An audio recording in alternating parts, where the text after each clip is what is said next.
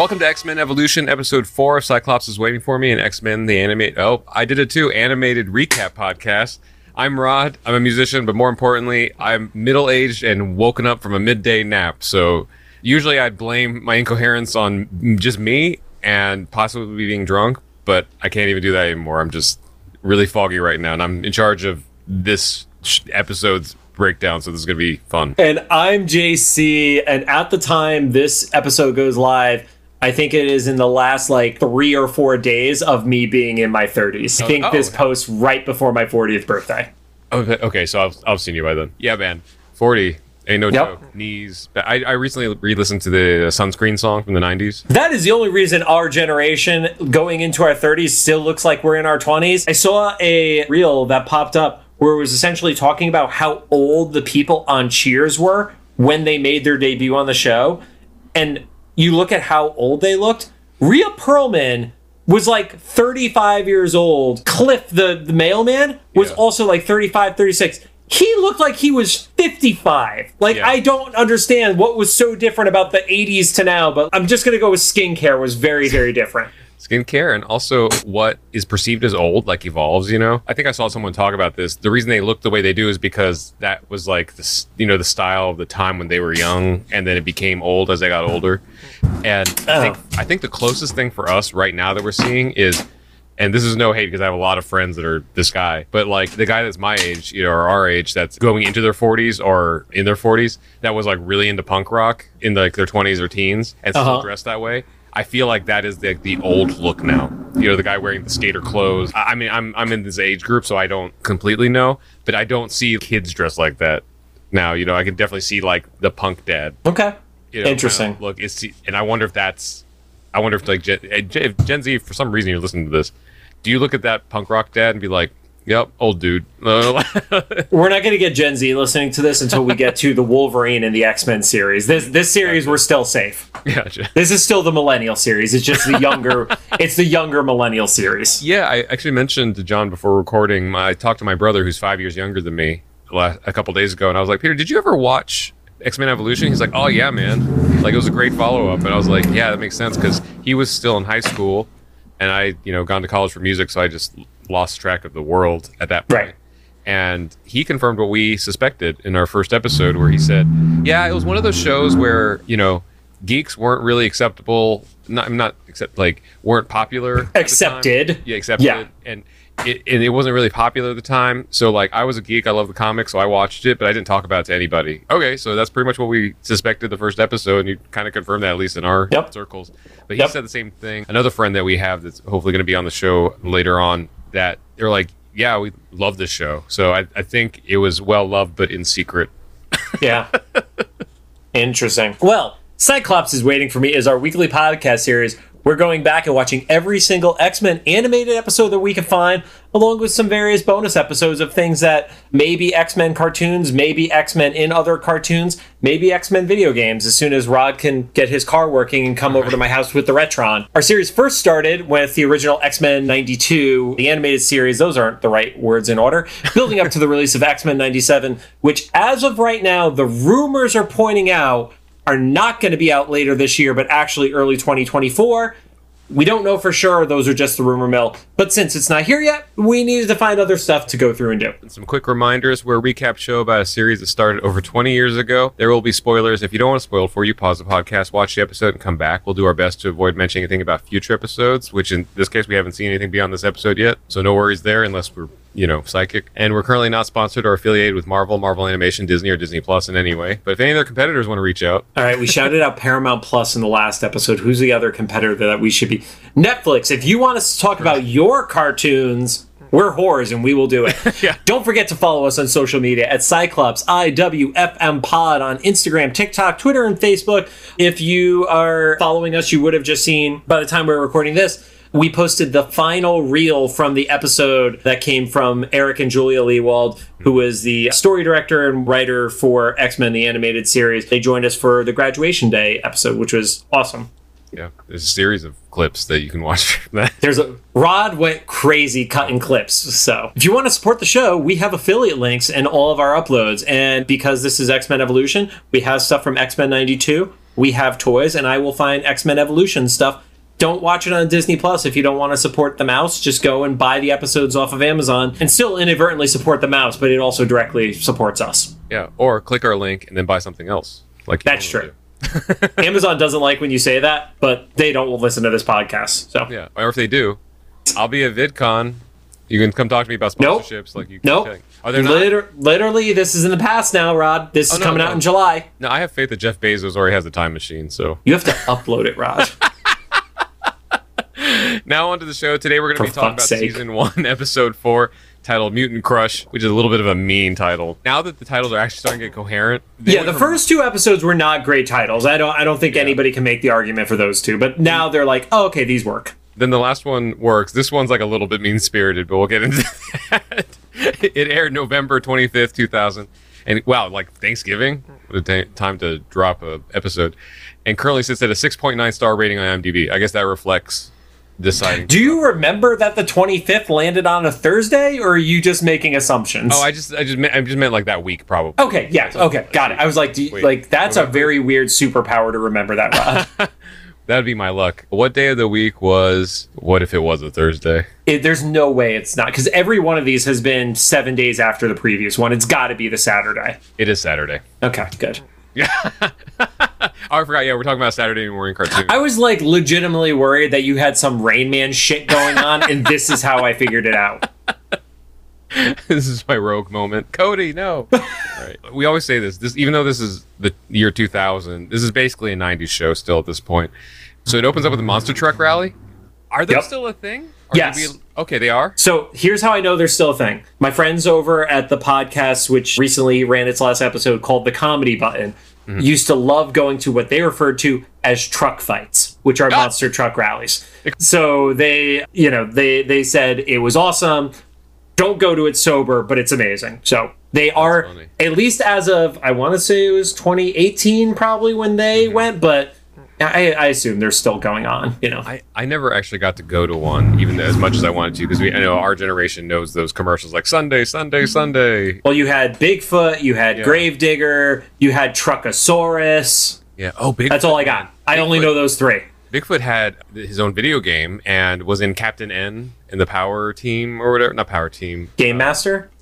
Was it Game Master? It was basically the guy who had the Nintendo controller. Yeah, Captain N the Game Master. Mr. Ed, he had Simon from Castlevania and Yep. Ki- Kid Cupid and stuff. And Bigfoot the truck, I think, was one of the characters. And just like Kid, I- Icarus. Kid Icarus, sorry, Kid Yes. Icarus. Yeah, and then the, Bigfoot talked like the car from like Knight Rider. I remember Bigfoot, there was a toy set that they basically had a mold in the shape of a car and they had printed aluminum foil and you put the car on the or the tinfoil on the mold pushed it down and then you would have a super thin car and then the bigfoot toy would drive over it and crush it I remember that too. Yeah. Holy cow! Yeah, and then didn't they eventually take that thing and make it so you could like just make a bunch of different like little like cheap Hot Wheels basically because you just uh, attach that was like injection molding that was different this was literally like no you have tin foil and then you put a thing in the shape of a car on top of the tin foil Yeah, but I, Yeah. I remember what you're talking about, and Yep. then that that whole monster truck thing kept evolving because then they had one where like bear claws would come out of the tires. yes Yeah, right. when you like activated the not not in real life, obviously, but like the toy. Yes, I don't remember what that one was. I know what I'm looking up after this. Hey, guys from Secret Galaxy, do an episode on that thing because you hit everything else from my childhood. Anyway, uh, Monster Truck Rally, Rally. and in the X Men cartoon, yeah, it, and, which was at the Texas State Fair specifically. Oh, so this is There where was- I got last episode. I was like, "Are they in Texas?" This is why I thought they were in Texas because they Yep. saw the state, sign for Texas. This was something that kind only happened like happened rarely in the monster truck rallies, but every once in a while it did happen where they had like a star, I guess, like an Evel Knievel kind of person or something. Yep. And in this show, it, they said Fred Dukes. I don't know if that's actually his name in the comics and stuff, but I, That I did is- recognize that is his name. Okay, I did Yep. physically recognize the Blob because even though he's supposed to be younger and stuff, like they, he's he's got like that iconic vibe going on. Is is more than just a big dude, Right. I guess. And, and you uh, know, this one, I feel like this is another like power up from where we've known him before. He's always been sturdy and strong-ish, and I, I don't think I've ever seen him like, you know, like basically arm wrestle with two monster trucks. Right, because the the version that we would have seen in '92 was you attach two chains to him and they can't move him. Mm-hmm. This is he now has the strength to pull them back. Yeah. He reminded me kind of an enhanced version of what was it, Billy Bob from Varsity Blues? Oh, I get you. Yeah, I never saw Varsity Blues, but I saw him, the same character that was In not another teen, movie. Yeah, same Yeah. actor and everything. Yeah. which was a similar Concussion. name. I, it was not the exact one to one name, but he was the same character with Yeah. essentially a double B name. So yeah, It, it wasn't his character always getting concussions like every scene. Yep. They would end yeah, he got like twelve concussions throughout the course of the movie. well, that's my head headcanon for Blob for the rest of the show Right. now. And well, and and you know, it's something similar. Blob in this, so he's like the star and the badass. But then after he smashes the trucks, he like slips and falls, and everyone laughs at him. So you kind of get the sense that he's very insecure with himself, which I guess plays to the teenage part, where like you can be the biggest badass in town, but like the one literal slip up, it, it overrides all the, you know, Well, cool stuff. because he tried to show off. Like Oh, that's the thing yeah, yeah. is he he did everything he was supposed to, and then he jumps up so he's like one foot on each of the like the back ends of the trucks, and he loses his footing, and then you literally see like he starts turning red. So Yeah. if he had not overdone it, he actually would have been fine and still been like applauded as the star and everything like that. yeah, it's like my friend Shawnee says, like you're doing too much. Yeah. no, she's spot on. Right. so we see that Mystique is in the audience. As So- as as Principal Darkholme, Darkholme, she's yeah. not in blue mode in Texas. Yo, can you can imagine. Yep. especially current day tech. I mean, I know this is 2000. Imagine that like now. Anyway, I um, think it's equally bad. I'm not gonna Yeah, lie. I no, think seriously. either version equally bad. because now it might be illegal to be the way you are there, Yeah, seriously. like blue skin or not or whatever, you know. Yeah. And then, but then we also reveal that some of the X Men are there. At first glance, you just kind of see a couple people, so we don't know who everybody's there yet. I'm sure that if I I'm pretty sure it's just Wolverine and Jean. Gene. Yeah, that's who I saw initially, but Yeah. it, it just was like, a, like kind of quick pass through. But you're like, oh, everybody's scouting this Mutants. guy out, and then we cut to like the I guess it's the green room or at least the backstage of. I, the I would say it's rally. his his dressing room. Yeah. He's yeah he's the he is the star of it. So Yeah. and he's just he, he's going berserk on the room because he's frustrated by you know getting laughed at. You can tell this is. I wouldn't be surprised if later on in the show they show more before this time for him and seeing like a series of circumstances that led him to be super insecure about being laughed at. But at the very least, I guess you just get the sense that like since he's a large dude, even before he had powers, he was probably laughed at, which is what I think made the double meaning of the title like little means like Monster Crush, Mutant Crush, Mutant Crush, not Mutant Monster Crush. Monster Crush, different different series. Yeah, you have to go to the other website for that one. The Mutant Crush because it's What like Rule Thirty Four? yeah, yeah. Do not Google that. Google that at your own risk. We are not encouraging Rule Thirty Four searches. on a private browser. Do that on your fucking Tor browser. Right. and uh, yeah, so, so it's like not only that, as we'll see, like Blob eventually has a crush on someone, but that he's a large character. So we're, we're just kind of seeing like he's it's not just as one circumstance. I feel like is just he has a history of not being. He doesn't like being, nobody likes being laughed at, but he has like some you know this. He's gotten hit with it a lot in his his Yeah. growing up and his experience. Yeah. And so Mystique walks in to in the middle of this, interrupts him, and just kind of just goes straight for the cell. You know, Yeah. she, she's like, it doesn't have to be this way. AB, ABC man, always be Yeah. closing. Yeah. She's so, she went to the same sales school. Yep. Blob, you know, to his credit, he was like, "What is another circus or?" Yeah, I'm not going to the circus. I think was his his exact phrasing. Which is, I, I think, another fading trope, right? Of like the like the sideshows at circuses and stuff. The sideshow on Venice Beach, I think, finally closed down. Right at this point. I forgot about that. I haven't been to that since I'm. I think when I moved here, I went and visited that thing, but I forgot it was there. I mean, I would guess. Yeah. especially It was. I remember when I came out to LA 10 years ago, it was it was there and it was a reality show on like I don't know, fucking A&E or something like that, but I I don't think that that made it through the pandemic. So, yeah. or it closed even before then. But yeah, she she specifically points out that she knows a spot where his talent will be appreciated and that's where he interprets of like, "Oh, yeah, it's a fucking circus or a freak show or something like that." Mm-hmm. Wolverine and Jean are walking down the hall, and Wolverine pretty quickly senses Mystique there, which is once again just kind of stokes my curiosity. Like, what is What is their history? Yeah. Yeah, and also like, why did you let them go? Like, I'm just gonna assume you let them go. But yeah, so he sees and Fred closes the door on them, which tells me they gave up. Oh yeah, that they just left. And Yeah. He so, I guess he sees Fred, but do they?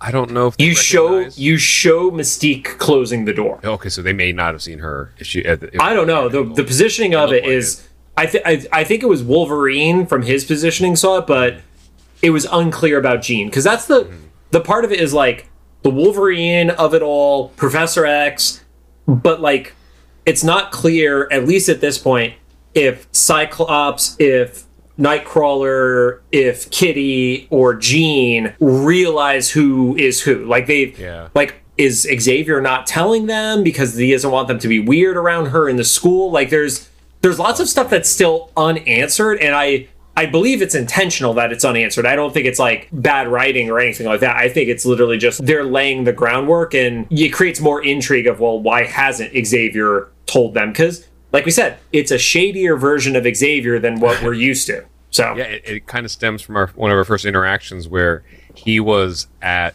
the football game. and he mind wiped the cop. Yeah, but and, but also didn't tell Scott, Yeah. and he just said I saw it in the news, even though he was like physically there. Right.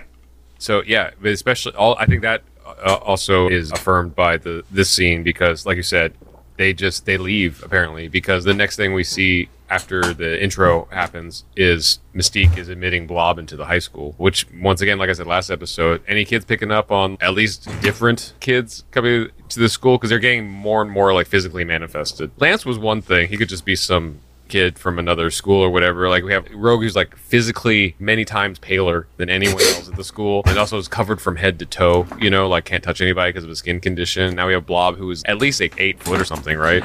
He's really tall. He's he's very very big. Yes, just purely from a height perspective, he's outsizing people in his grade by far.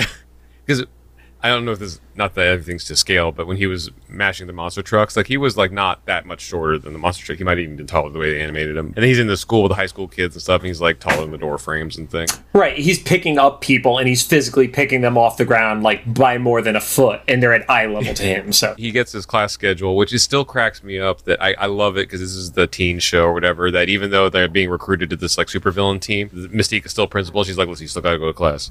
Yeah. here's your schedule. he also is like, I don't know if I could do school. Like it didn't work so well last time. Yeah. And she's like, "Well, there are advantages to the fact that I am the principal." and I guess they're they're keeping with the version of the Blob that's like pretty dumb because he can't figure out how to read a schedule. which is most versions of the blob historically. Yeah. Yeah, that part I will say is fairly consistent. And also, I don't know how high school is now for kids, but not that he's smart or anything. At least by the time I got to college and stuff, schedules could be pretty difficult to read depending on how they formatted them. I remember in college, like registering for my classes, and I had physically to go between offices to register for classes to get paper signed off. And sometimes the courses would fill up by the time, you know, so it would be a full eight hour day of trying to register for classes. We did it all online, man. You you got fucked on that one. Oh, yeah, no, totally. And what was weird was like we were partially online anyway. I think it was just one of the things that hadn't been upgraded yet. But even without that, depending on how records win and stuff, it might be kind of difficult to read your schedule, especially if you had my high school had like flex scheduling sometimes. Different days would be different schedules. So Right. to his credit, it may have actually been a little bit more challenging than normal, especially if you didn't do good at high school before. And he he like grabs like the he's kind of he goes into full bully mode. He Yep. grabs like the first kid, Which- we find out is Duncan. Yeah, Duncan from the first episode. The yep, the the quarterback.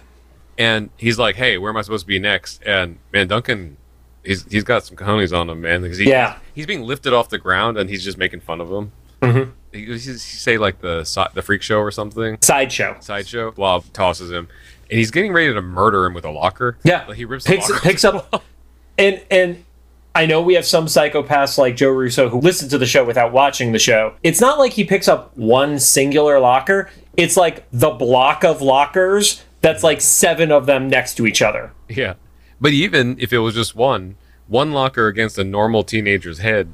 Is going to cave it in. It's gonna kill him. so that was going to happen, and then Jean saves him and apologizes for Duncan. That's where we find out it was him. Still unclear what Jean's whole thing with Duncan is, or maybe she's just free agent, you know. And I'm gonna go with free agent. like you, what you said last episode, she's very empathetic and helps Blob with his schedule very patiently.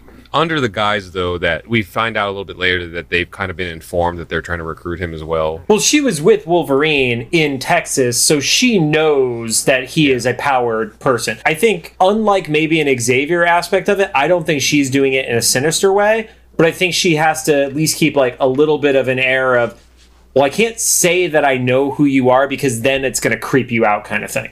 Yeah.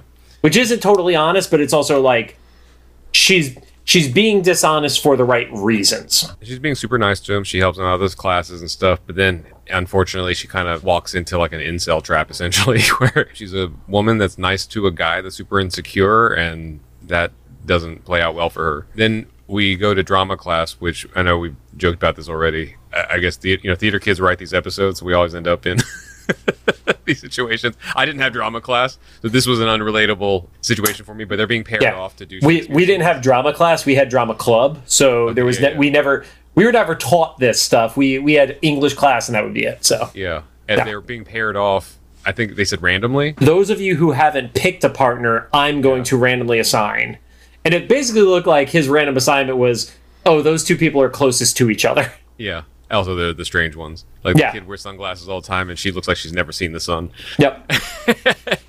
it's two people that are scared of the sun. That was the pairing. It was a very judgy theater teacher. I was actually wondering, like, oh, are they going to give him one of those scenes where to have to like make out or something, or be romantic to each other? Because They kind of did. yeah. So they get paired, and everybody's making fun of Rogue under their breath. They're they're, they're just like, she hasn't said a word since she got here, and she's, she's that weird kid or whatever. I think even Scott looks back. He's like, "Are you okay with this?" Yeah, and she's like, "Yeah, I'm not afraid of any of you." And he's like, "I didn't ask if you were scared of me. I just asked if you're okay." Yeah. You know, which, you know, progressive for 2000 to be, you know, base level consent for Yeah. something like a Shakespearean scene or whatever. But then also, she's like, "Yeah, just I'm fine. I could take care of myself. Just make sure your weird friends keep their distance." Which I also get because she went through a pretty traumatic. Wasn't even like a full 24 hour period. It felt like it was like a less than half a day when all that shit was hitting the fan with her.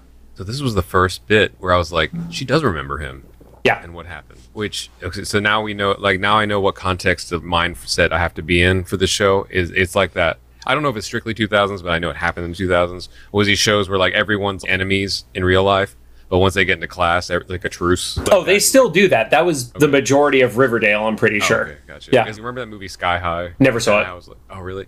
I mean, I'm not saying it's a good movie, but I like watching it. It's fun. It's, you know, it's teenage superheroes. But similar Mm-hmm. thing where, like, the supervillains in the same class as you. Why would we want to talk about teenage superheroes? Right. but I, I really liked it. The big bad was also in class with them and stuff, and the other enemies, the sidekicks and stuff. And they, it, they were all just like normal students. They said they had like weird little tricks in class, but as soon as like the bell rang, they're like, "Let's go fight!" You know, Dragon Ball style in the sky. It was like, sure. So this Yep. is the universe we live in, where Cyclops try to murder Rogue, or in her head, Yeah. try to murder her, and then she's just kind of like mildly annoyed with him while in class. Oh, I was right. In the last episode, I made a comment about this. So we find out Scott's buddy's name is Paul, and I put Paul sucks. and then we cut over to the cafeteria, and my comment is Kitty is still a bitch. Oh yeah, she went from being like traumatized, or maybe this is her trauma response. She went from being super traumatized to just like yeah, super. I don't know. She kind of a bitch, but just like I don't know, just It's hard to like Annoying. Kitty so far.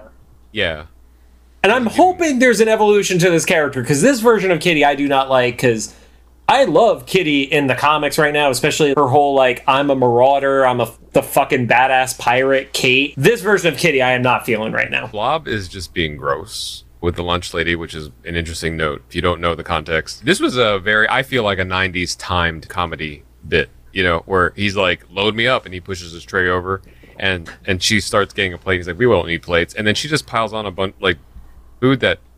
I don't know why that combination would be in a high school lunchroom, you know, but it's like that comedic, like Scooby Doo makes a sandwich. Right. It started out with things that looked like different colors of gruel. Yeah. But then all of a sudden it's like, oh, there's two giant foot long hoagies next to a cheeseburger and stuff Yeah. like that. He goes to sit down. Everything's so awkward, you know. It it. It's He's also sitting at a table that's already like gross and nobody busts their table after they left it. Yeah, and by himself, no one else is at the table. That's a key thing because he sits down and it catapults the food over at the jocks, and it starts. This is definitely a '90s thing because I don't think I see this in movies anymore, where someone physically yells "food fight" in the corner of the screen, like the Mortal Kombat toasty guy. Oh yeah, he literally pops in at an angle that nobody would actually be able to stand. He's at a Yeah. diagonal when he yells food fight. Yeah. And also directing, like speaking to camera. He's McMeta aware that there's a camera. He's like, "Food fight." That was actually Deadpool. right? Yeah, I would. Wouldn't that be crazy if that was a reveal later? Like this is a young, younger. I have no concept if Deadpool ever appears in this series. If that kid turns into Wade Wilson, that would be fucking amazing. It'd be hilarious. I would yeah. bet money it's not the case, but that Yeah, would no, be totally. amazing. Oh, also a little moment I kind of skipped over too. While Bob's walking to that table by himself, Kurt and Scott are talking about something totally different, just teenager stuff, and start laughing to each other. Yep. As Blob's walking by, he just his insecurity is like really, and you know, this is not to blame him because I, you know, understand how it feels to feel like people are talking about you. He just assumes that they're laughing at him, and he doesn't do anything about it. But it, it's like the first thing that sets off like the fuse that goes off later with the food fight. Yeah, I forgot what exactly they were.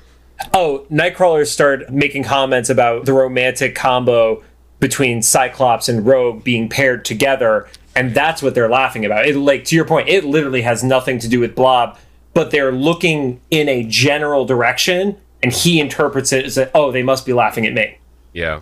because that's what he's used to from people treating him like shit. Yeah. Also. As the camera's panning over, you do notice that Rogue is sitting at the table that Toad is at. Oh, I didn't even notice Toad being there. Yeah, it was like really a quick pan over when it was like the wide shot at the beginning of the scene. So they're like, he's still here. We haven't forgotten about him. Well, it's also the Mystique crew. It's like Yeah, these are the ones that she has tried to position to be around each other. So Mm-hmm. they're also like they're the outcasts. Like Toad is a little on the gross side, and like nobody wants to hang out with him. He's not a jock, and obviously he's staying away from the X Men because he broke into the into the mansion. Yeah. And then Rogue isn't going to sit with the X Men. And then, I mean, all the kids in the class were making fun of her for not having spoken to people. So it's like, where else is she going to sit? It's either her by herself or her with Toad, you know? Yeah, and that's something else I forgot to say last episode was, I, you know, we I thought that the '92 X Men series was serialized. This one took it to like another level, where it feels like everything is like one and a half episodes long. It's So- it's the it's the Buffy style, man. Like that Really, was they overlap a little bit. There was always the overarching episode to episode aspects of it. Uh-huh. You still had like the villain of the week, the monster of the week, and stuff like that, but there was a stronger episode to episode narrative that you did have like carrying over. So because it felt like so like last episode was about rogue's origin it happened for that whole episode but then didn't quite conclude but then carried over the a plot of the rogue thing became the b plot of this story right, and the same was with Kitty, where Kitty Yeah. in episode two was the introduction, and then she was like she was there, she was present, and she's adjusting to being on the team. She's not fully comfortable with it yet. So yeah. I, li- I kind of like that it's the one and a half episode, the A plot becomes the B plot of the next episode. to me especially now that we have that we're like four episodes in and we're seeing the introduction of blob like this ticking down of like it feels like this tension building up to like what is happening like Yeah. all these like This is a fucking horribly dysfunctional school, and nobody has addressed this yet. yeah so kitty and jean i had here use their powers in public which was another Yep. added to the bucket of like how many people know about mutants here or is nobody paying Nope. attention because of the food fight i think I, that's more I think that's the concession because Jean puts up like the TK shield to to not get hit with stuff. Kitty gets hit in the face and is like, "Fuck this!" And I think she says, "I'm not staying for dessert," and then she just Yeah. phases through the floor. yeah which yeah i i, I think because there have been versions of the x-men i remember i think i remember where they're so protective about it that it's just like if you know it's like toy story if we're around humans then you don't exhibit anything and then like i, I don't know so yeah, Again, these but these are also the shitty teenager versions of them. yeah so they're yeah they're just kind of like rebelling or No. whatever or they don't they don't care actually probably not this is the 90s it's so- obli- it's oblivious. I don't think Yeah. it's even it, like not caring implies like they're just like, "Oh, it's fine. It doesn't matter." I think they just don't even realize they're at risk when they do it. Yeah, because I, I was going to say I wouldn't be surprised if it was just apathy because I think that was like probably the characteristic thing that came from our generation is like maybe we're a little like too apathetic about things, but Yeah. It's so wild that these characters are essentially the same age as us in this, except for, you know, Wolverine and Storm. Everybody is like running out of the building, and then Blob just picks up a table by the leg and is swinging it. It's like, well, that escalated into a full fledged riot really quickly. yeah, and he gets some food splashed in his eye, so he's kind of blinded. Jean starts approaching him to calm him down, and he slips, and he just is like, "Well, gonna murder somebody again," which he's he's tried to do twice in his first half day of school. He's got a what, Now I know why he was at the monster truck rally because the dude probably murdered somebody and ran away from home. I mean, yeah, But that's I think that's before the Cut to commercial. Yeah. And when they come back, we see Cyclops had materialized there and blasts away Blob a little bit. And Oh, he, he blasts the blasts the, table, table out away. of because Blob just had the leg in his hand still. Yeah. Yeah, and saves Jean, which it had to have set Blob off some more because you know he Korea kind of had a crush on Jean. right. Jean's trying to calm him. Scott is super on the defensive. So even though at this point we're we know from you know the outsider's perspective that Scott is just looking after Jean as a friend. You know, if he has romantic feelings, it's not obvious, but he doesn't want his friend to be crushed by you know Yeah. giant angry incel. And Rogue is eavesdropping. I don't know if it's on purpose necessarily, but she's around the corner, kind of hearing all this, and you get the sense that she's a little bit jealous of what like Jean and Scott have, even as friends. So Jean actually sends Scott away. He's like, "I got this. You don't have to be here." Yeah, he says he'll be he'll be nearby. Uh, he yeah. he's like I'm st- I'm not not totally abandoning you, but I'm going to respect you. So And so he starts walking away and then runs into Rogue, who was kind of accidentally eavesdropping and starts talking to her. But then the principal interrupts and is like, What are you doing? You know, just like kind of pops out of nowhere. Yeah. You get the sense of Mystique is like monitoring her team. yeah, I love that she's like, well, what were you doing? And they're like, nothing. We were talking. She's like, you better get to class. Technically, it's it looks like they're on schedule to be in their lunch session right now, so Yeah. they're not actually doing anything wrong right now. Yeah. Also, principal, there was a large food fight. That you seem to not give a fuck about, and it's not just a food fight. Like, like physical violence is also happening. Just broke its lunch tables and stuff. A table is being lifted in the air and thrown. Yeah. So anyway, that happens right outside the room. Back inside the cafeteria, Jean talks to Blob and kind of gains his trust by showing him her powers and is trying to hmm. sell him on the institute, which she just she goes gets straight to business at that point. She's like, I guess the moment that shit gets broken, you know, and Yeah. violence ensues, that's the moment. And Fred also confesses that he has anger issues to Jean and stuff like that. And that's why she's like, well, yeah, we've all done that, but you got to learn to control it. And that's kind of like her segue into like, hey, there's a spot that could help you with this. Mm-hmm. Again, always be closing. Right. Everybody here is a fucking salesman. And this is not against Jean. This is more of a personal thing, and maybe this is because of like you know, forty years of existence on Earth. I personally hate it when people say, "Well, everybody, blah blah blah." It's Yeah. like, I know what you mean, but you don't know. Like, you might know how it is to have superpowers in a world where it's not totally common, but you don't know how it means what it means to be like an eight foot like big guy that's always like in a sideshow thing and not a Yeah. hot redhead. it's it's it's the conversation that we've had like you get the people who are passable and then the Yeah. people who stand out because of their powers and somebody like Jean while has endured shit she cannot relate to somebody like a beast of the X-Men 92 a blob of this world or even a nightcrawler of this world to the point where they literally give nightcrawler a way to disguise himself because of how hard it is for him yeah. where she's like to your point she's the hot redhead Yeah. So I, I was like, so if, if this were my screenplay, it had been like Blob tries to murder Jean again. That didn't happen. Uh, she does win him over. basically she says when you're ready which we we've seen with Jean like her approach is the while it is a sell it is not the hard sell it is I'm giving you the opportunity but you need to take the step And she leaves when she sees Scott come by, and she leaves her book bag behind, which Yep. Blob takes. And it was really funny. I don't know if because he's on a, he's a, well he's about to to he's like Jean, and then he realizes Scott's there and he's like yeah. yeah never mind yep And so he takes her book bag and she finds a picture of Jean and Scott, and it's kind of I don't know if it was on purpose, but it was like the Wolverine. dude a hundred percent same thought a hundred percent same thought when that popped up on screen because he rips the photo in half, keeps Jean's part, and it has a, it, it had the same energy as the yeah like When- waiting- yeah Cyclops is waiting for it. Isn't it a Cyclops Yeah. waiting for me moment? I mean, I I hope we're going to be able to get members of the creative team of Evolution onto to this show, like we did with members of the X Men '92 team. I'm going to ask about that because that was such an amazing homage, and if it wasn't on purpose, that would shock me. Yeah, or I, maybe I'm just now learning that incels are a part of Jean Grey's canon now too.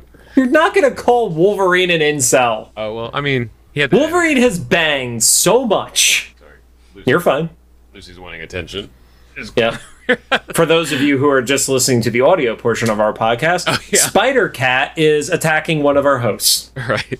She's just trying to get in the chair with me. There you go. All right. Yeah. Good. You might hear a little bell every once in a while, but Yeah. sure. Yeah, he he rips the picture in half, takes the half with Jean, and then smudges his foot on the other half. And that's where it's like the Wolverine shit was sad. This was like, oh, this is problematic. Yeah, yeah. Yeah. Like, like this turned gross. Jean, you're not safe. Change schools Immediately jump to him waiting in the bushes for Jean outside of school. to ask her out. And it's not even that he's, you know, being awkward asking her. It's being in the bushes, but also he's like too aggressive with it. He's like, "You want to go out sometime or whatever?" And she's He a friend. specifically says, "Would you like to get a soda?" I guess is also like super innocent feeling. Like that's where it's like, "Oh, not everything's clicking there." Like and that's where I think a part of him is at least there is a sympathetic aspect. Like he doesn't feel like he's a fucking Andrew Tate stand kind of scenario. not yet. Yeah. although in a few moments. Yeah. So Gina's with her friend, which Taryn. also like another. Was that really her name? Her name was Taryn. Yep. That's hilarious. That he, you know, he asked in front of a friend. We don't know if Jean's telling the truth or not, but it, it reads true that she's busy that night because she's part of the fucking X Men. So who Yeah. knows what they're supposed to be doing that night? But of course, Jean's response has to be generic because she can't say, "Oh, I'm training for my paramilitary group." Yeah, right. So she just says, "Oh no, I got stuff to do," and that's where you know what we keep referring to as the incel aspect keeps popping up. Is like stuff. Is that the best you could come up with? And it's like, you know, now that we've had conversations as adults about this, it's like, yeah, people could say stuff. You don't have the right to ask them for more information. Like, just fucking get over yourself. yeah, she could she could have stuff, or she could not just not want to. Yeah. Either way, it, it's fine. But he doesn't take that as an answer. Jean intelligently sends her friend away because she knows she's about to get down. Right. And then, she, but to her friend's credit, she's like, Are you sure? Right. And I feel like that was a level of teenage writing we weren't getting at the time, too. Mm-hmm. Like, there is something that is more mature about it because if it was, you know, your very stereotypical, like, teen tween show, I feel like they would have been, okay, cool, bye. right. Like, like the writing in Clueless, they would have been like, okay, cool, bye, I'll see you later. Yeah. I'm going to abandon you. And Jean's like, "No, I'll be, I'll be okay." Which even then, I still, I don't know if I would have believed it. I'd be like, "Are you sure?" This, this, Yeah, uh, Taryn probably could have pushed a little bit more, but at least she checked. something. Who knows? And Jean probably psychically made her go away. That's what we'll go with. But as soon as Karen's out of frame, I guess Karen, not Karen. What? Karen with a oh, T. Karen. Oh, I said Karen. I thought it was Karen. That's why I said it was funny. Okay. Oh no no no. this is no. more the fog. No, she was not being a Karen. She was be- she was being a good friend. Gotcha. Fred grabs Jean by the wrist and just physically drags her. And so you have to assume, with the strength he's exhibited before, that that even at his like lightest, must have physically hurt Jean because he's dragging her along. Or it's just such a lock, like you know, lock in that she just can't pull out of it because she starts Yeah. to struggle to pull back. He tries to force her to go with him on like a, a mandatory date. He's dragged her to like the backside construction of the high school. And Yep. so there's like scaffolding and cinder blocks and stuff. And Jean's like decides to just use anything at her disposal and starts like attacking with construction supplies and cinder blocks and stuff. And Literally hits him with cinder blocks like in the head, and it does Yeah. nothing to him. Which I don't think we ever got that impression with the Blob in the previous animated series because he was big, but he was never like taking damage. It would just be like, oh, you couldn't move him, you know? yeah, or like I think they always use his belly as like the deflect stuff or whatever. But yeah, like it's yeah, headshot. somebody's hand gets stuck in how like you know gross he was. It backfires because the scaffolding collapses. I thought Blob was going to shield her. I guess he kind of does, but not really. She gets knocked out through all of It, it. shields her from like massive bodily harm. She does get concussed though. It knocks Jean out. So if we weren't already not okay with Blob, this next moment, Jean wakes up tied up. So he wasn't even doing like remotely the right thing of taking her to safety or something. You know, he's like, oh, now I'm definitely going on my date. Originally, I read her being tied up in like ropes, but as Same. see later, it was like pipes or something. Yeah, he Like, holy basically tied her with pipes to to the chair. So great. You know. well, he knows she has power, so to yeah. as true, dumb yeah. as he might be, he's like, well, she could probably untie a rope with her fucking mind thingy, but she cannot untie pipes. Yeah. And she psychically reaches out to Xavier. Um, Yeah, when she realized what's going on. She's like, "Oh no, not good things are about to happen." No, this is like a step or two removed from Silence of the Lambs at this point. Yeah. Oh yeah, because if we, we didn't say it yet, it's like set up for there's like candles everywhere. There, a table for two. I mean, It- it's not nice. It's in a warehouse that looks like it's abandoned, and there's just like creepy ambient lighting with half melted candles all over the room. It's kind of like a scene from one of the early Saw movies. You're just expecting like Jigsaw to come over the radio, like, "If you want to live, there's a Saw in the other box," you know. The way she has to prove she wants to live is to make out with fucking Fred. and she's like, "I'll cut off my leg." Yeah. Can I just cut my lips off? Because that would be better. Back at the mansion, Kitty and Nightcrawler are playing basically keep away. Yeah, Um, it was fo- football with powers. Logan and Xavier are like kind of coaching. Maybe this was like a hybrid recreational, but also kind of like a training thing where they're doing something physical. Yeah, it was it was definitely supposed to be training, but it was like a fun version of training. They're trying to use their powers, and, and Kitty keeps slipping away, but they're trying to teach her to pay attention to what she's doing because when she finally thinks that she got away, she runs like face first into a branch. Yeah. That's when Xavier gets the message from Jean. This music cue that started here ends up following Wolverine for the rest of this episode, at least. I don't know if it's going to stick with him, but also I think is a variation of the theme song of the show. And now I know why the theme song sounds kind of like so Y2K. Yeah. I- feel like the composer, whoever did this cue at least, was instructed to or highly influenced by a propeller head song that was in the Matrix hallway shootout scene. Okay. Spybreak. Yep. Yep. Yep. This it wasn't the same, but it, it I felt like that was the assignment. They were like, we we don't have enough money to license propeller head. Can you get that sound? So that whole that action sequence of them like we got to go save Jean happened like that that music happened, and then for the rest of the episode, every time Wolverine pulled up in a motorcycle, that theme would pull back up. Rod, I have an great. assi- I have an assignment for you. Oh no. Okay. Just that on TikTok. I would love I would love to see your comparison between the clips and TikTok. oh okay. Yeah. yeah. You're like, I could do that. That's easy. Good try. Yeah, yeah. As long as I remember. I know I'm going to be editing this later, but we just Well, that's the thing. I never trust my memory. doesn't doesn't have to happen in real time. You're good. Xavier sends Wolverine to go after Jean and sends Nightcrawler to go get Scott. Cyclops and Rogue are going over the lines for that drama class that they're in. Cyclops is doing the assignment, and Rogue is doing her best not to be swooned, I guess, because she's like, "Oh, you are kind of cute," and he's like, "We're acting."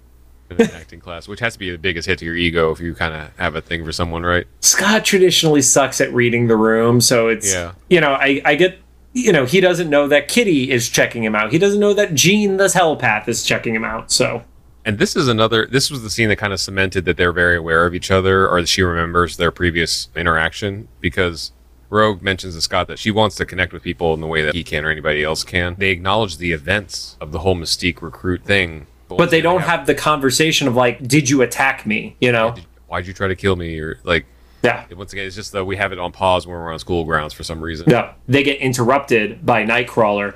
And then, did you notice what she said? Basically calls him an annoying little brother. Oh yeah, yeah, yeah, yeah. So I didn't know what to take that. That's just supposed to be like foreshadowing for like the family that they're going to become. I I assume it is a foreshadowing scenario. because so uh, yeah, like I think we kind of established that we're feeling some of the older mutants in the show are probably junior, maybe senior, and then Kitty and Nightcrawler are like at, le- at the very Freshman, least, sophomore. yeah, Yeah. freshman energy the very least. Well, and and also Kurt is a foreign exchange student, so already by default there was that trope of the foreign exchange student Yeah. who is like goofier and more playful just because they weren't from here, you know? yeah, yeah. Or, yeah, no, once again, another not another teen movie thing. Except in there, they were always naked too, right? Well, Yeah. yes, because it was based off it was based off of Nadia from American Pie. Yes. Gotcha, gotcha. And so Nightcrawler tells Scott the Jean's been taken, and that like flips a switch, and Scott, you know, he's like, "All right, boots up, or boots up." I don't know what that wheels up, wheels up. I don't Was know. like- but he also accuses Rogue. He's like, "Did you know?" Yeah, so that's part of this conversation. He takes like that truce off of Yeah. School Grounds. He's like, wait, so you're messing around with like the the I don't know if you know if he references Mystique or not, but he knows that she's on like a troubled side of things. Well, and it's one of those things where like I think it was just passive and you didn't notice the way they were sitting in the cafeteria. Mm-hmm. He's associating her to Toad. But then we have the nerdiest line of the fucking episode. They're like, "All right, cool, whatever. We'll deal with you later," kind of scenario. And then they're like, "Teleported to maximum. Aye, aye, Captain." I'm like, I'm 99% sure that is a Star Trek reference. Yeah, yeah, that's hilarious. So Rogue is just like by herself now. She's like, "What the fuck am I doing here?" Like this is kind of like the look she gave. Yeah. It's like oh. I could be in Mississippi, but no, I'm here with all these other fucking weirdos now. Right. We see Wolverine is at the school, does his smell check. Again, this Wolverine, he's he's he's a fucking tracker even more so than the previous series version of it. So he knows that they were there and he identifies, you know, oh, okay, Blob definitely with her right now. Xavier is briefing the X Men on everything that happened at school, and Yep. for some reason they haven't pulled them out of school yet. And he's like, "We don't know exactly where they are, but here's the general vicinity." Yeah. So- And I put that they they roll out like they're the fucking Autobots, where Oh, they yeah. cool. You two of you are in one vehicle, and the other one is going the other way. So just go find them, I guess. Yeah. I think Xavier's like, "I'll be safe here." He doesn't have the hover chair, okay, Rod. Yeah. This this Xavier has to deal with more shit than the '92 Xavier. They find it pretty quickly because the next scene's at basically an abandoned factory, kind of like a warehouse or something, and that's where Blob has been forcing Jean to go on this date. She even says like you can't force somebody to like you, and he says, "But I'm the strongest," and it's like holy fucking Andrew Tate energy off of that shit. Oh yeah, Like that's where it was like, oh, now it's you've started, you've gone past that point of like, oh, you made a mistake. The empathy to you've had a rough life can only go so far when you've gone down that road, you know? yeah, or even yeah. I, that's I'm totally gonna subtweet somebody here. Yep. Uh, one of our friends had a run in with another person that you probably run into too. That was like kind of in our circles of, of people that they they went on an inflammatory rant on Twitter that has since been deleted about how since he has been financially successful and stuff, like American women owe it to him to like have his babies. Oh, And so, literally Andrew Tate energy. yeah, and Yeah. so our, our friend was like, "What the fuck, dude? Like we've known each other for you know like a decade. And, Yeah. like, why why would you say that?" And I think it was that frustration where he was like, "I have worked hard to become this. Success. I, I support my family." We're like, none of that has to do with a woman letting you put a baby in them. Like that's not a. Yep. None of that Those those two things are not correlative to each other. But it's the same energy here where he's like, "But I look at all the shit I did. I you know I can I can take you to a monster truck rally anytime you want." In Texas. Yeah. She was like, "I would rather die here." Yep. uh, and then he's like, okay, well, I've got a surprise for you. And then that's when Wolverine arrives. Yeah, it's a Wolverine and Blob fight. I don't have much to say about it. Other Well, than, like, Wolverine literally is like, I'm here. And Professor X is like, cool, wait for backup. And he's Oh, like, yeah, yeah. no, And this is the Wolverine that we know because this is the Wolverine that we know. we saw yeah. the last episode. We're like, oh, he immediately respected Xavier. We're like that was weird. Yeah, apparently that was like a one-off thing. That was like a courtesy when he first returned to the mansion. Yep. Yeah, to so Wolverine's he, credit though, he's like, there's a young girl in danger. he doesn't want to gonna wait and put her more at risk. Xavier buzzes Scott, who's in his, again, I'm not sure if it's a Corvette, but I feel like it's a classic Corvette. And he like spins around and heads towards it. And then Wolverine arrives and he does the X cut through the door to, to make his entrance. I also love how it ma- it does make sense though. It's not just like a Zorro kind of you know thing. Okay. Like if you had two things to do one and two, that kind of makes sense to me at least. Okay, here's the only problem with it. Every time it's animated by anybody, they literally cross at the center at the same time, which is an impossibility Oh, because you would literally hit your own hands. Gotcha. I, yeah, it I has to be head- like one, One, two. two. It's Yeah, always yeah. somebody needs to animate the other side of that, where he like just impales himself and then regrows a hand or something. he just cuts through his own hand. Yeah, he's like, I heal, man. We don't- wanted to be cooler. We don't have any animation fans. Come on. We nobody. We have some awesome people who comment on our stuff and you know will interact with us on on YouTube and Instagram and TikTok. They'll yell at you. We have not gotten somebody who's like, I'm going to do fan art of the dumb shit Rod and John say. One day, that's the dream. Right there you go. But at least it's enough of a distraction for Jean to get away while Yep. Wolverine and, and Blob fight. Blob's big surprise was he had just a record player and he was going to play music for her. Like that was his big romantic surprise to impress the girl that he's captured. Listen, it's the right song, you know. Yeah. Most of men can work miracles. So the, the my notes on the fight was fight lots of grunting. There was some there was some aggressive noise that could definitely be put on top of a porno. I was gonna say for, for Do not amount- put that on the TikTok. for the lack of Jean moaning as she passes out that the '92 series has. Uh, there was a lot of that in the 92 series, yeah. yeah, this one I guess made up for the scene where it's like dudes grunting at each other. Can you even imagine what the ADR session for that was like? No. or maybe they just did dip into like the adult film audio library. Nope, Like, nope. I'm going back to the to the ADR session. Cyclops shows up and blasts Blob And this is another testament to how strong Blob is or how early Scott is in his powers because Blob is able to resist it and then Yeah. throw Wolverine at Yeah. Cyclops. And this is what I mentioned in the in the previous episode. We get a really good view of Cyclops' blast. And a lot of the conversations of the season have been about control and control of their powers. Whether it's one of the X Men not having control or whether it's one of the people who's finding out about their power for the first time. And the blast literally gives me Kylo Ren lightsaber energy because it is not that tight, sharp, crisp blast. It like there's energy sparking out of the sides of this thing Yeah, it's super unstable, when he gets hit with Wolverine, which that's gotta fucking hurt. right? Because what we've established before, he's like a million pounds or something. I think he's like canonically like 300 pounds because of the adamantium or something like that. That's a, that's a Yeah. lot to drop on a person.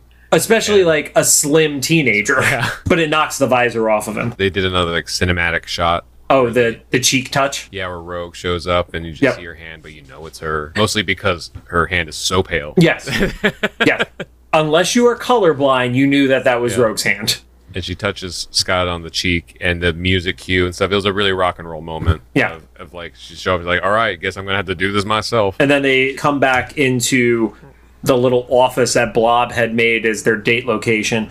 And she just sends a filing cabinet at his fucking face. I was wondering about that. So this right before this scene is where we see Jean reveals that they weren't ropes tied around her because she's Right. trying to bend the pipes that are wrapped around her, and then she gets that file cabinet out, and I was like, oh, she's gonna try to use this to break out of the room. I was like, no, she's out for revenge now. I mean, I understandably Yeah, so. Like if you're if you're ever in a scenario where you are being held hostage, you fucking do everything you can. You don't just sit there and be like, "It'll be okay." No, like Yeah, murder a motherfucker at that point.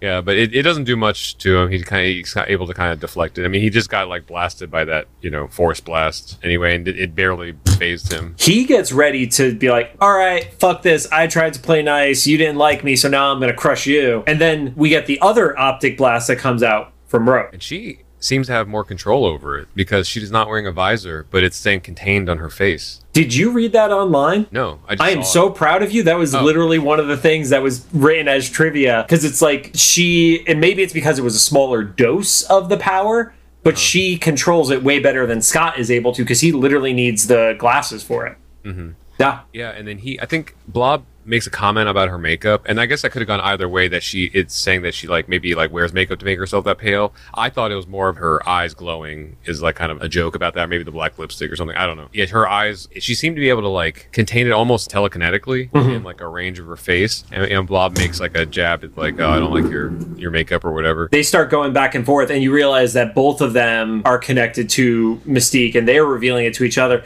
And basically, like Blob being like, "Well, she she prefers me." Rogue essentially says, "Well, Mystique didn't let you know that my power is I could absorb more than one power at a time." And that's when she just blasts the shit out of Blob. But that she absorbs a little bit of him first, right? Yes, and, and then yeah, and then blasts him away. But like, I thought he was gonna die because it was like beam in the sky, out Yeah. of sight.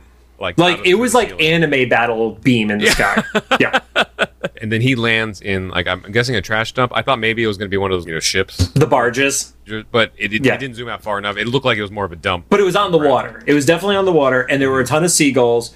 And I started having flashbacks to the mine scene from Finding uh, Nemo. from Finding Nemo. Yeah, and yeah. he starts screaming that the seagulls are laughing at him, and then he proceeds to try to kill a seagull. He misses, but he throws something at one of the seagulls. I like that the seagulls are winning, so he, Yeah. can't, he just can't catch a break in this episode. So Rogue is back with the X Men and is essentially like, "Yep, it took a short-term dose of your power." She's revealing what could be seen as a weakness, or what, or even just knowing somebody's powers. She's opening up a little bit to them.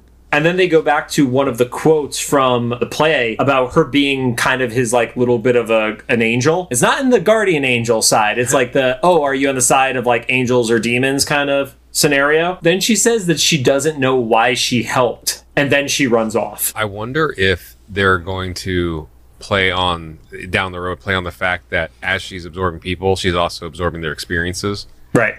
So I, I don't know if they're going to go into it in the show that maybe she becomes gradually more empathetic the more she's because now she has Scott's whole like you know part of his life at least, and maybe they won't go as deep with it. But he she also has several villains in her head, and Right. She's like in that middle ground, and she's kind of kind of maybe be this anti-hero in this sh- series. if she absorbed a short term dose of him, she may have been able to just get even that. Oh, he has no memory of attacking me at the graveyard a week ago. So maybe that's a piece of it too. Yeah, and then Jean tries to go after her, but Logan stops, and you know it is this thing that we've carried over from the '92 series too. Is that Logan has probably the most experience, life experience out of all the X Men. Yeah, absolutely.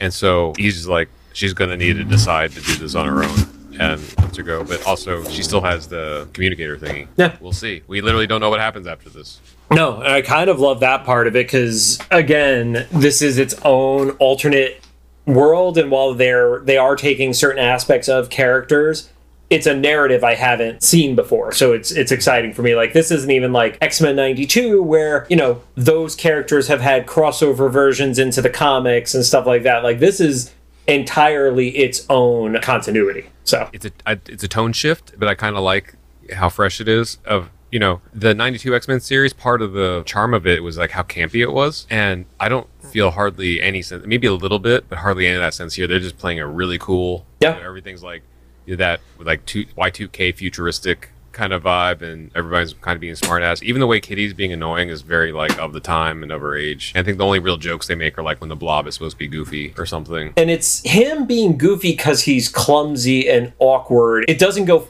full slapstick. They they Yeah. edge on it, like when they're like, "Oh, here's the tray filled with a lot of plates," but it's not like full fledged Scooby Doo. But that's where we we leave off at. And I don't know, eh, did we accidentally over, go over all the trivia already? For There were only the, there were only the two. It was it was the comment about the one that you said. Why am I blanking already Oh, on? Rogue and controlling the power. Yep. Cyclops' power. Right, and then the other one about the annoying little brother reference. Oh yeah, yeah, Yeah. Like foresh- possible foreshadowing. Yeah. again, we don't know. I mean, the fact that we literally have more information about, you know, Mystique and Irene in this show than we did in X Men 92, I, I can't see a world where that isn't touched on. So, Yeah, yeah. I mean, you have Nightcrawler as a main cast member here, and unlike 92, where he was in three episodes, or actually only two episodes. There was three for us because of the Slepsky epic. Oh yeah, I dig it. It's kind of funny that the more serious show is the one where everybody's younger. But I guess that was once again the time. This was the the renaissance of the, the young adult adventures. This was the the Buffy era. This was all the teen movies were coming out in this era and stuff like that. It was before the super powered aspects of it came out. Like the mm-hmm. the, the the hard sci-fi wasn't there yet. Any other thoughts then, or No, I mean it's it's been it's been an interesting ride so far, and you know we've talked about this on on the previous series, but like you know I'm the guy who's still buying seven or eight books a week at my local comic book shop and I love this take on the X-Men because the only teenager stories I'm getting out of the X-Men are when it's a different team. It's like the new mutants where they're training the kids on Krakoa,